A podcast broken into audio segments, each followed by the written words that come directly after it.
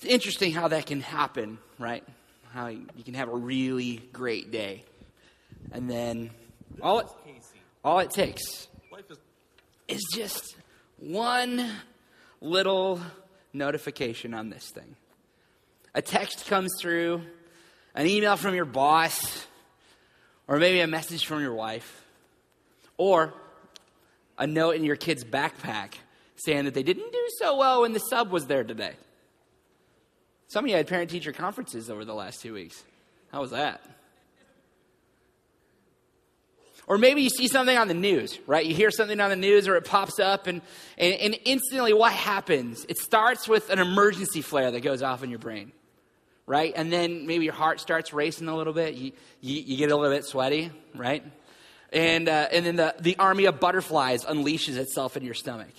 And then you enter that phase, that status that only humans can do, and it's called worry. we're the only ones that do that. Now, I'm not talking about stress. Stress is different from worry.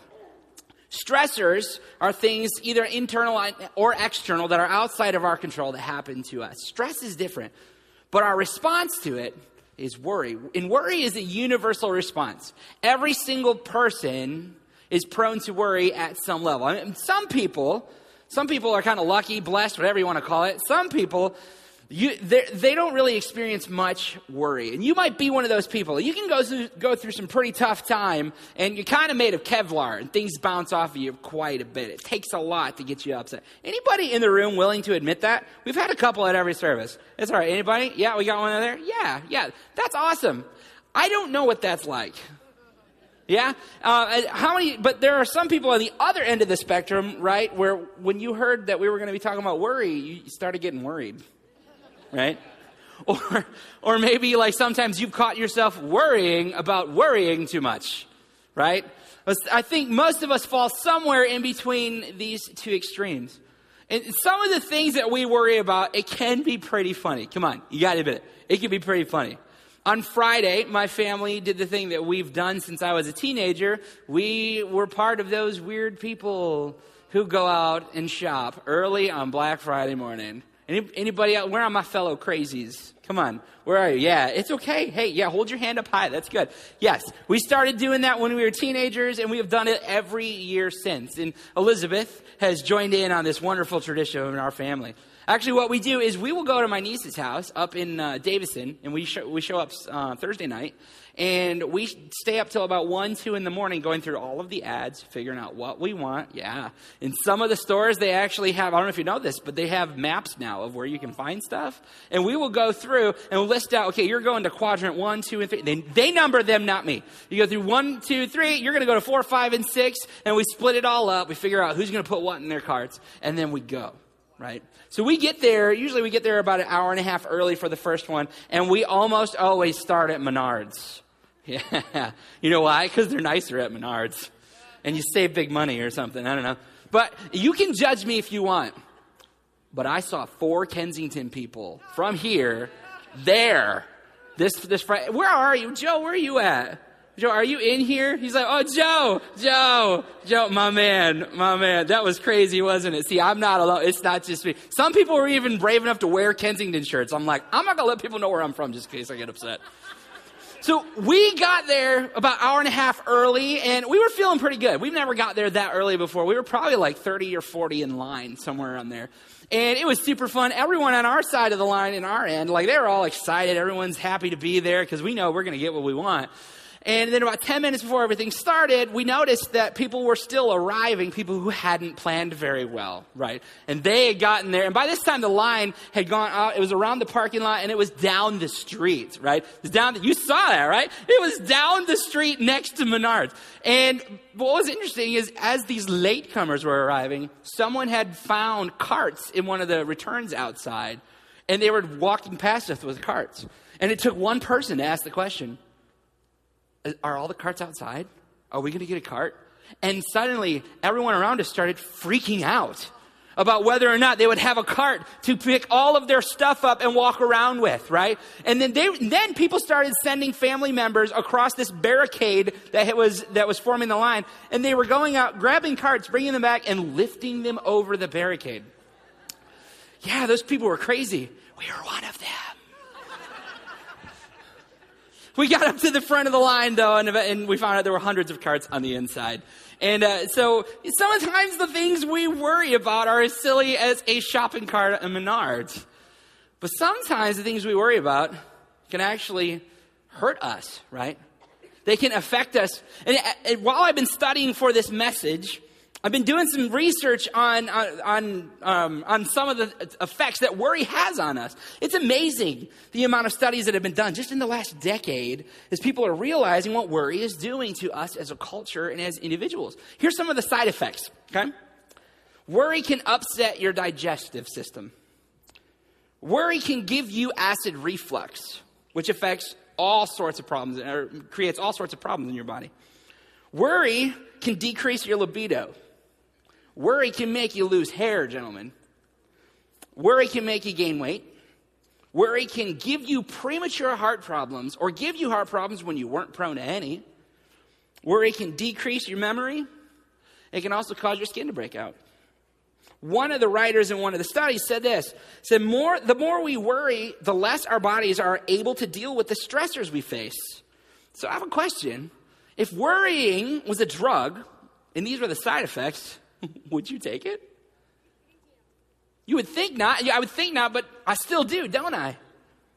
Charles Spurgeon is an author and a theologian. He studies things about the Bible, and he said this. He said, Anxiety and worry, it does not empty tomorrow of its sorrows, but it only empties today of its strength. See, worrying literally robs our life from us, and yet we still do it. Like, we know it's illogical. We know it's not healthy. We know that it is completely, it, there, there's, it makes no sense. It's irrational. It accomplishes nothing, but we do it anyway. But, but we kind of got smart over the years because we know we're not supposed to worry. So we disguise it with different language, right? I'm just concerned. Okay. I'm concerned about my kids' grades. Okay. I just want to make sure everything's planned out, right? I want to be prepared. I want my ducks to be in a row. I'm just looking to see the outcome. I'm just, I'm just, I'm just lying to you. I'm worrying, right? That's it. And the question we have today is Is there a better way? And we think there is. Is there a way to live without worry? Is there a way to defeat worry? And we think yes. Yes, we think that there is. So to get that, that connects us to our series. This is what we're talking about. We're looking at this question that Jesus asked Why do you worry? And we're going to take one of his one of his most famous sermons and see what he has to say and what he gives as the answer to worry. But before we do that, I would love for you to join with me in prayer. Father, we thank you for this great day, this great week to spend time with others. And uh, every single one of us, I know, we've all come in here with some kind of worry nagging in our heart or in the back of our minds whether it's a big one or a small one. And, and I just want to thank you ahead of time for being the place we can give that worry to, for being the person we give that worry to. Thank you for calling us and giving us an ability to release it. And I pray that you will begin now the work of us releasing it. I pray that those of us who have come in here today and, and uh, we, we, we, we act like we don't worry, but we know there's something in there. I pray that our worries cry out from our hearts tonight so that we will be able to experience freedom and grace and peace. Change our, change our, um, change our minds, change our ears, and change our hearts as we tune into you. We ask this in Jesus' name. Amen. I'd like to begin tonight by inviting the ushers to come down. We don't normally do this at the beginning of service, uh, but they're going to come down and they're going to pass the offering plates. We're going to take our offering at this time. And for those of you who are new here today, we really mean this. We're glad you're here. That's it. We're glad you're here. You can partake in this. You can let it slide, whatever. If you want to, you can. If not, it's okay. We're glad you're here. Because this moment, when it comes to giving and giving an offering, the whole point is for us to partner with God in what He's doing to change the world, both in our lives, in our community, and around the world, right? And, and it can be a little stressful when it comes to giving. Elizabeth and I actually, we give online, we, we do the app thing, and they didn't tell us to say this, but I love doing, I love doing it on the app. Like, it makes it so much easy. So, so much easier. But and uh, some people have recurring giving where they do it over and over. I don't like to do that. I like to actually feel the pain of when when you when you submit it and you're like, oh, okay, there there goes that Lord. You're going to take care of this, right? So sometimes it can be a little stressful, but it's great to know that God is going to work through the things that He's given us when we give. So today's message, our content comes from one of the most popular sermons and teachings that Jesus ever gave. I'm going to start it out, you end it. It's, we, we often call it the Sermon on the Mount. Yes, yeah, some of you have heard this before. Um, if you haven't, well, it's called Sermon on the Mount because Jesus gave a sermon while standing on a mount. That's it, on a mountain. That's it. That's where the name comes from. It was out near the, uh, a place called Lake Gennesaret, and he was teaching, and people came from all over the place. Hundreds, maybe even thousands of people came out to see him. Now, at this point in Jesus' ministry, most people didn't know he was the Son of God. A couple of people were saying that, but most people thought he was just a teacher. He was about 30 years old, and he would go from town to town, and he would stand somewhere, sit somewhere, I don't know, and people would just come and listen. And so, in this sermon, in this message, it, it, actually it takes place in the book of Matthew, which Matthew is one of the books we call them the Gospels because they talk all about Jesus and His good news, right? So it takes place in Matthew five, six, and seven. You ever want to read something or even memorize something? That's a great place to start. People who don't even believe in God read the stuff that Jesus taught, and they see the the, ama- the amazing moral lessons that can be learned from that. But these aren't just moral lessons what Jesus is talking about in the Sermon on the Mount, he actually is talking about God's kingdom. And the word kingdom comes up a lot in this passage. And he says that God's kingdom really is, is its life. And he teaches people, teaches us how to experience life to the full. And it happens here on this Sermon on the Mount. So when you're listening, you, you'll notice he, he's showing us our purpose in life. And one of the topics he brings up, he could have said anything to people, but one of the topics that he chose to talk about was worry because it was that important for him to let us know about it. So he, he, start, he says, we, we'll read in chapter 6 of Matthew, verse 25. This might be familiar to some of you. It says, Therefore I tell you, do not worry about your life, what you eat, or what you drink, or what you wear. Now, you might have heard of that before, but there's something interesting about this. What's that? I need you to say it out loud. What's that first word in that sentence? Therefore. Whenever you see a therefore, it is there for a reason. It's a it's kind of cheesy. I know. I know. Just go with me, all right? I work with kids. So it is a it's a bridge statement. It connects this statement of not worrying to what he says before. See, Jesus starts talking about worry before this. And he begins it by talking about our treasures and what we invest in in life. And so the verse before this actually is this He says, No one can serve two masters. Either you will hate one and love the other, or you'll be devoted to the one and you're going to despise the other. You cannot serve both God and money. Now, it's interesting. Jesus intros worry by talking about money. Sound about right? I don't know about you, but I know many of our conversations, most of our struggles that we deal with, right, is it, it all starts with some form of money, budget. How are we going to save for this, right? It makes sense that Jesus starts by talking about money. Now, whenever Jesus is talking, something you need to know, and I tell my students this all the time, there is a surface truth and then there's the deeper truth. Jesus always speaks and acts in layers. There's what you see on the surface, then there's what goes on underneath. So the surface truth here is the fact that, yes, you cannot be fully devoted to God and fully devoted to personal wealth and gain. You cannot. Because eventually the two, the gap between the two will become so great that you will not be able to drive in both lanes. They split off from each other because eventually, if you go after money, well, then you're going to think it's all yours when really God says, hey, everything belongs to me in the first place. And I just give you things right? So eventually this, they split. So that's the surface thing, and we're not talking any, we're not talking much more about that today. Today we're going to dive into the deeper truth. And the deeper truth Jesus is pointing to is this. What we worry about is connected to what we live for. See, we only worry about the things that we care for. Example, I don't stay awake at night thinking about your retirement account. I don't. I don't stay awake at night wondering how your marriage is doing. It doesn't keep me up at night. I care about your kids, but their grades don't keep me up all night. right? It may keep you up all night, but not me, right? We what we worry about shows what we care for. Worry reveals our life's focus. It always tips its hat to who our real master is. See, before we can tackle our worry, what Jesus is saying here is before we can tackle our worry, we have to start by being honest about who our king is. Who is king in your life? Have you ever had two jobs before? You work for two jobs, two different bosses. It's kind of hard for those of you who've done it before. It's really hard, especially around scheduling time, because both bosses think they own your schedule. Both bosses want you for their prime time, right? And you end up having to choose between the two. And they don't like that very much, which makes you not like it very much. Or have you ever, or think about when you moved from elementary to middle school or middle school to high school and, and, you realize that you no longer have one teacher giving you all of your homework and making sure you have a balance, right? You have multiple teachers and every teacher thinks their homework is the most important thing for you to do, right? It's hard to serve more than one person. Or think about this. I know some of you in here may have grown up in two different households. You may have grown up in split households. And you may have had one set of values in one house and another set of values in another house. And I'm sure that created some kind of conflict.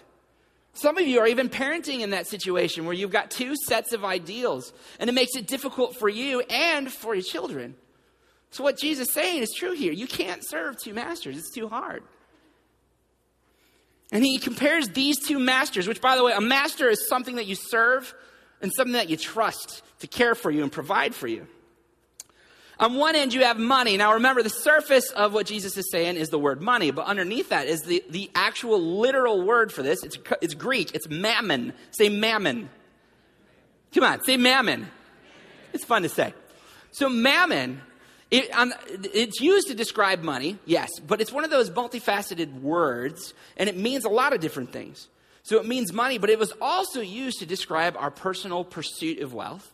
It also was used to describe this kingdom, our world around us, the things in life that we pursue. Mammon. And mammon is a terrible, terrible master. Because you can give your entire life sacrificing for it, right? You can give your entire life giving up for it and pursuing it and caring for it. And once you get it, if you get it, then you got to fight to keep it. And then at the end, you're not even guaranteed you're going to get the return out of it that you invested in the first place. Mammon's a terrible owner, a terrible master. But then on the other hand, we have God who pursued you first, who loved you first, who cares for you first, who sacrificed for you first. And he demands the same kind of devotion as Mammon, but he already paid the price for you. See, Jesus is saying one of these masters sets you up for stress and anxiety and worry daily before your feet hit the floor. But the other master sets you up to receive life before your feet ever hit the floor. There's mammon in this kingdom. There's God in his kingdom. And Jesus asks, when your worry shows up, he asks you to start by asking the question, who is your king? Which begs the next question who would you rather be your king? Who would you rather serve? Which then asks the next question what would happen to your worry if you shift your focus from one to the other? So Jesus says you can't serve two masters, and then he goes into this. He says, Therefore, I tell you, do not worry about your life, what you will eat or drink, or about your body, what you will wear. Is life more, is, is not life more than food, and body more than clothes? He says, Don't worry. It's a command. And the literal Greek translates as this Take no anxious thought about your life. Anxiety and stress and worry will come. Don't take it. Don't worry. And then Jesus, what does he do? He starts listing off needs, real actual needs food, water, clothes. Now, for us, that may be hard to feel the impact because we live in the wealth, one of the wealthiest societies that the history of humanity has ever seen. So we might not sense the gravity of what Jesus was saying here. So I'm going to take and put it in today's terms what, for what he might say to us.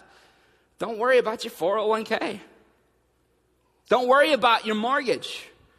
Don't worry about whether or not your kid will get into the school that you or they want. Don't worry about your spouse's health. Don't worry about your parents' health. Don't worry about whether you'll be single for the rest of your life. Don't worry about your promotion, your wayward child, your empty bank account. Don't worry about finding an amazing job that you're completely happy with and fulfilled by. See, we think Jesus is tame, but what we miss is that he's actually coming out swinging here.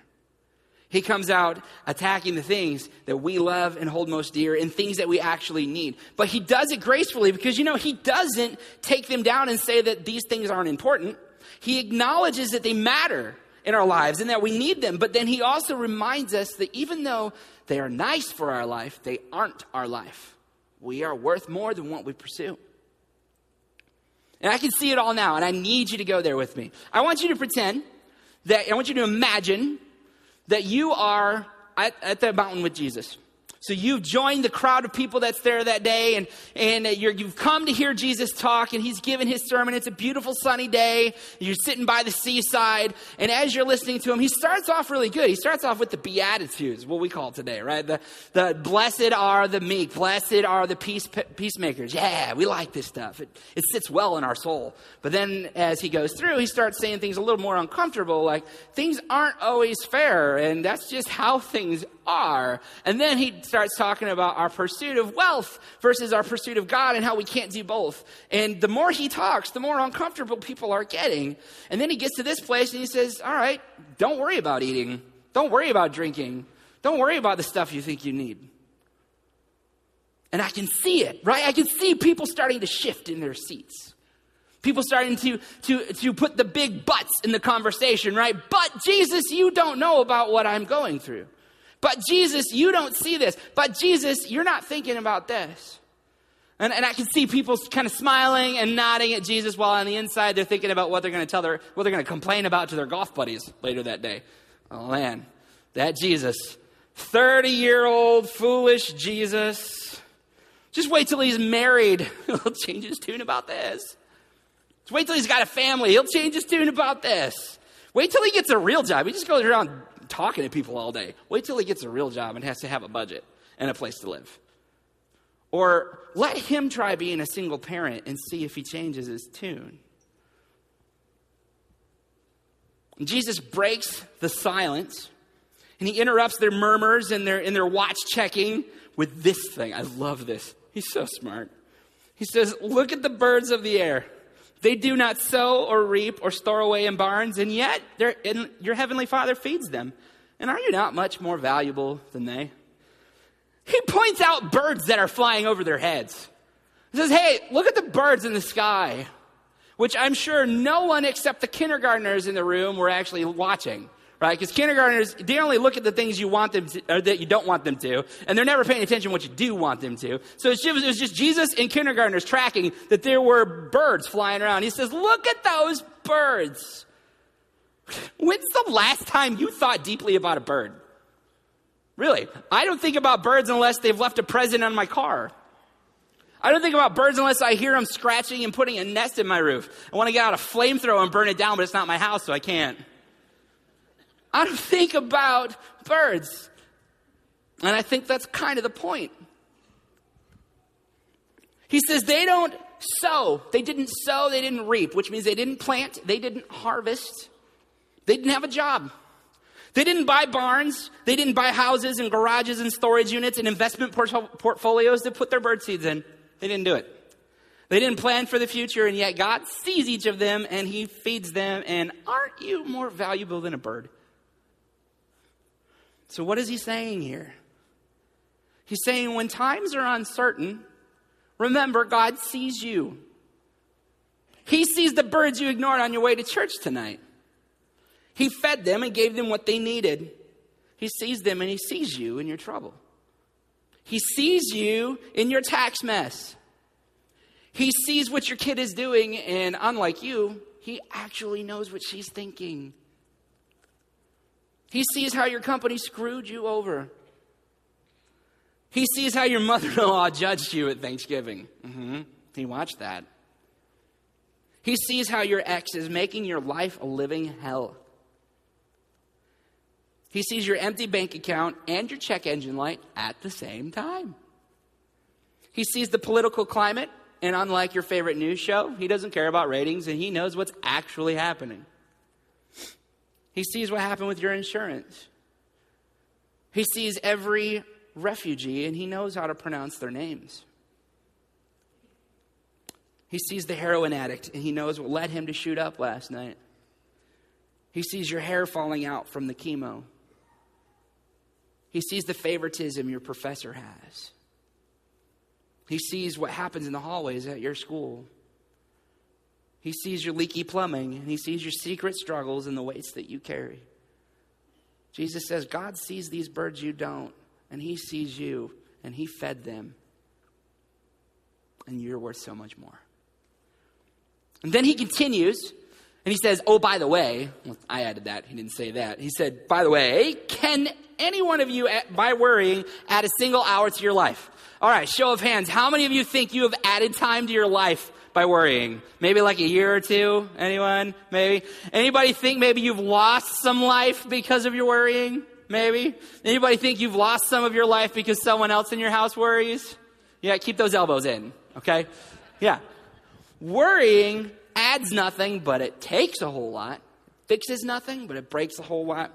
And it helps nothing, but it hurts a whole lot. So again, why choose worry? He continues and he says, And why do you worry about your clothes? See how all the flowers of the field grow. So he goes from pointing to the sky to pointing on the ground, pointing to the ground that they're sitting on. Do they not, or they do not labor or spin? The flowers don't go to spin class. Yet I tell you, not even Solomon in all of his splendor was dressed like one of these. Solomon's the most wealthiest king that the Israelites or the Jewish people would have ever known. He said they're dressed, even him and all of his splendor was nothing like these. He ain't got nothing on them. If that is how God clothes the grass of the field, which is here today and tomorrow thrown in the fire, will he not much more clothe you, you of little faith? See, he even cares about the grass that you cut, bundled, and burnt this summer. Well, and aren't you worth more than that?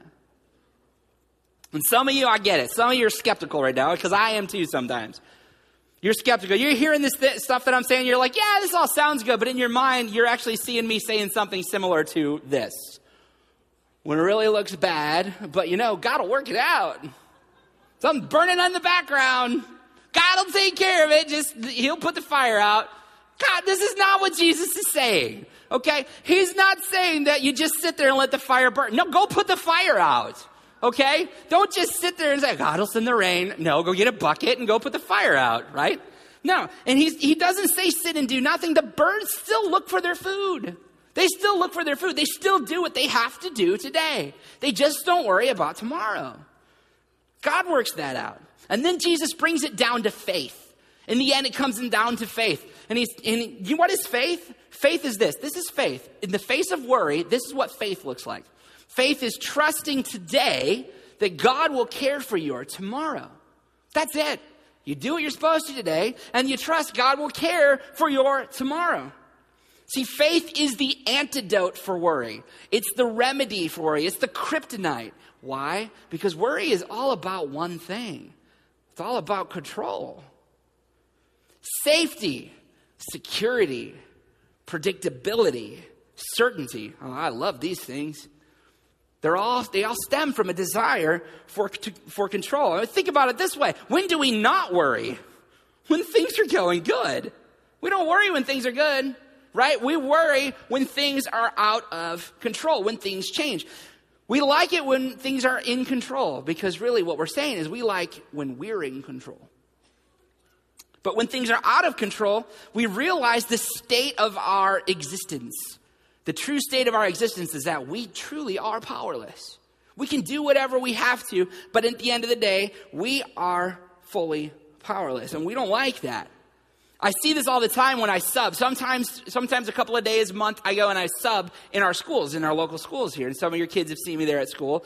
And I see this almost every time because I will always do something the teacher doesn't normally do. And there will always be children to let me know that I've done something wrong that the teacher wouldn't do. And if you have a kid, you know this, right? But you can't change anything in their schedule. If things are unpredictable, you know, it all goes out the window, right? You're like, shut up, kid. No, I'm kidding. You don't say that to the kid. I want to, but I don't.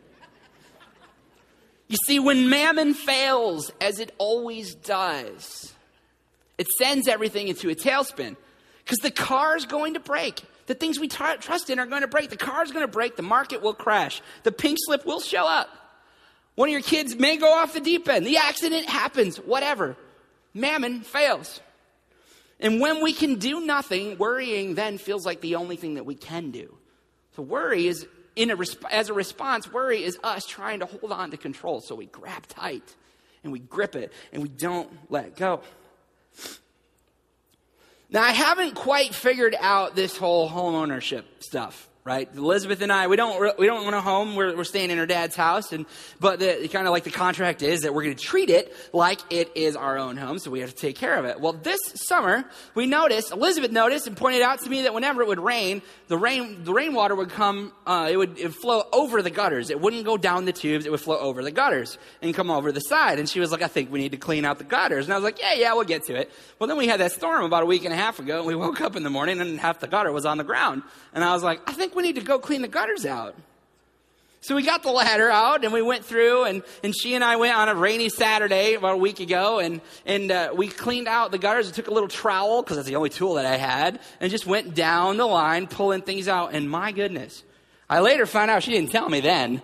It hadn't, yeah, she's laughing now. It hadn't been clean in five years.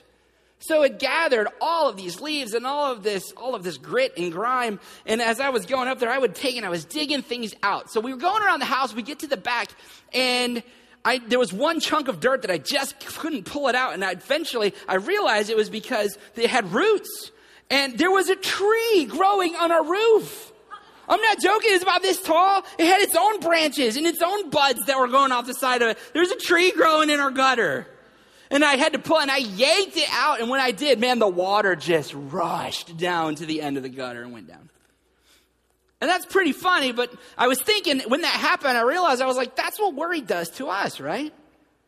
It seeds land in our hearts in a place that it's not supposed to be. And over time, storms in life and pressure, eventually it grows into something that clogs up our very souls. And worry steals our health, our sleep, our strength, and our hope. And worst of all, it turns our eyes inward to look for the fix when really we're supposed to look upward. So Jesus says when life spins out of control, we can respond in one of two ways. We can worry, or we can have faith. And he ends this passage about worry saying this He says, So, do not worry saying, What shall we eat? Or what shall we drink? Or what shall we wear? Or how on earth are we going to pay for that? For the pagans run after these things. Pagans, that's a word they use for people who didn't follow God. Pagans run after these things, and your heavenly Father knows that you need them. But seek first His kingdom, His righteousness, meaning His right way of living. And all of these things you're looking for, they'll be given to you as well. So don't worry about tomorrow. For tomorrow will worry about itself. Each day has enough trouble of its own. See, Jesus invites us when worry hits us to stop and remember that God sees us and our needs, and then he circles us right back to his original thought, which was what? Who do you serve? What do you serve? And really, who do you belong to? He reminds us that worry is a choice. We can choose it and we can choose to say no to it. He says we can. We can choose worry. We can choose mammon. We can hold on and try to keep control. But at the end of the day, when tomorrow comes, our worry is all we're going to be left with. Or we can switch our focus and we can let God be our king. We can trust that He will take care of tomorrow. And when we do, we find that we'll have exactly what we need. And I gotta confess, I am not the right person to be up here talking to you about this. I think I used to be. I think growing up, I was one of those kids who, a lot of things happened to us growing up. We went through some really tough times, and I was one of those kids who I wasn't shaken by much. I mean, once in a while I'd have my moments, but I was one of those kids who was kind of made out of like Kevlar. Like, man, things could happen. I'd be like, all right, it's gonna be fine. We'll be good. And I carried that on into adulthood.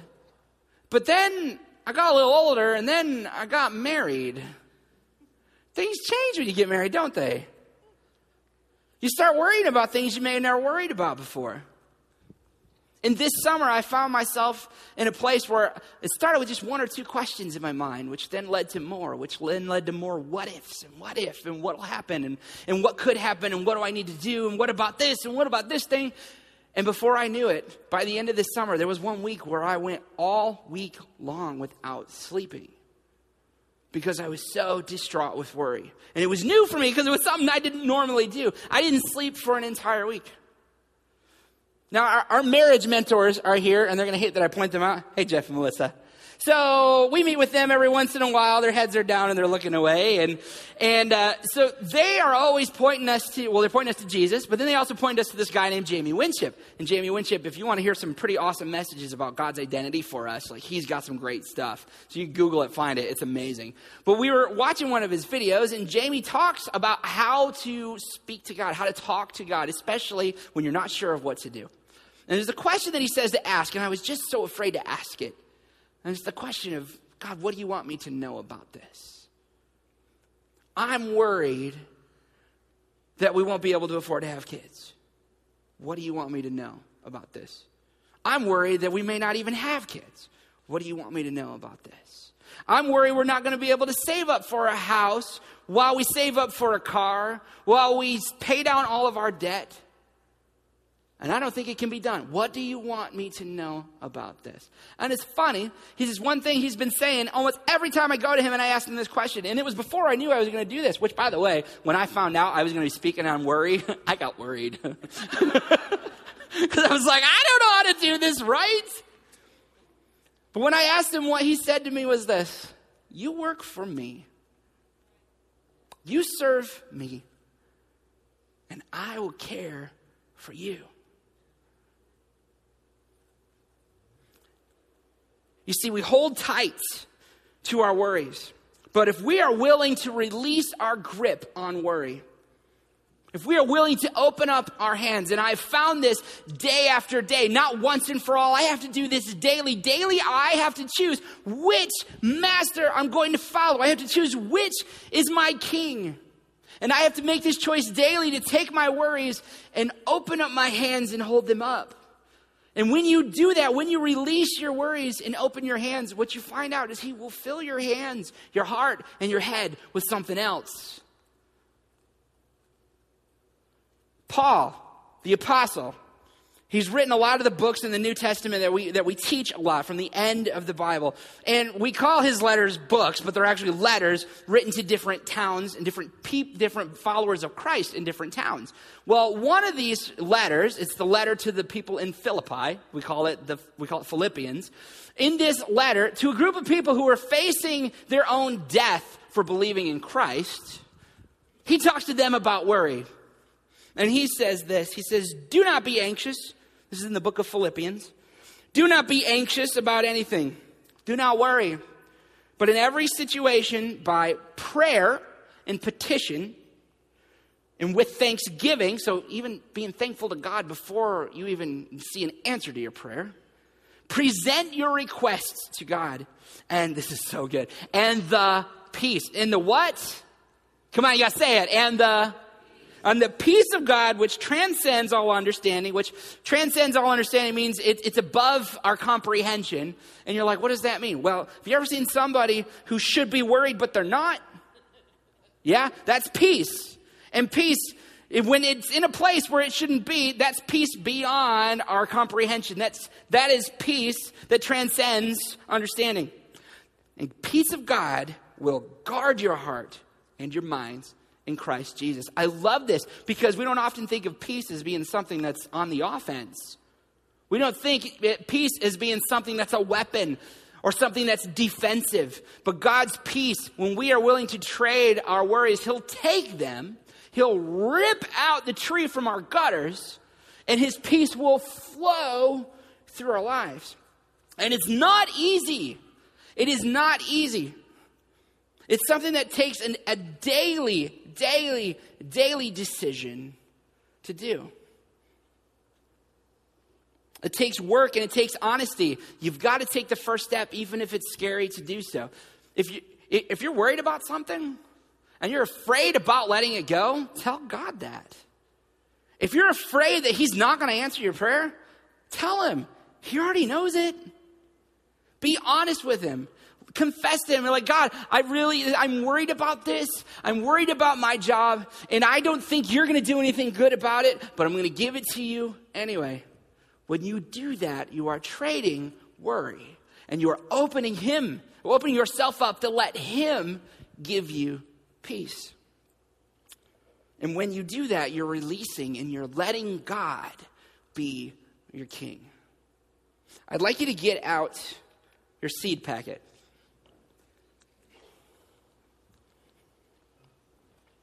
Every single one of us is coming into here today with worries on our minds. Maybe you've got a lot. Maybe it's so many that you feel like you're drowning. Maybe you've only got a handful. Maybe there's a worry that you have that you ignore and you say you don't have it, but you know it's there. We're going to watch a story and see a story about a family who went through something fairly difficult. And at the end of that, there's going to be a song. And over these next two moments, what I want you to do is I want you to hold this in your hand, hold it tight. And I want you to take those worries and I want you to imagine yourself taking that worry and placing it in this bag with these seeds and trading your worries for these seeds.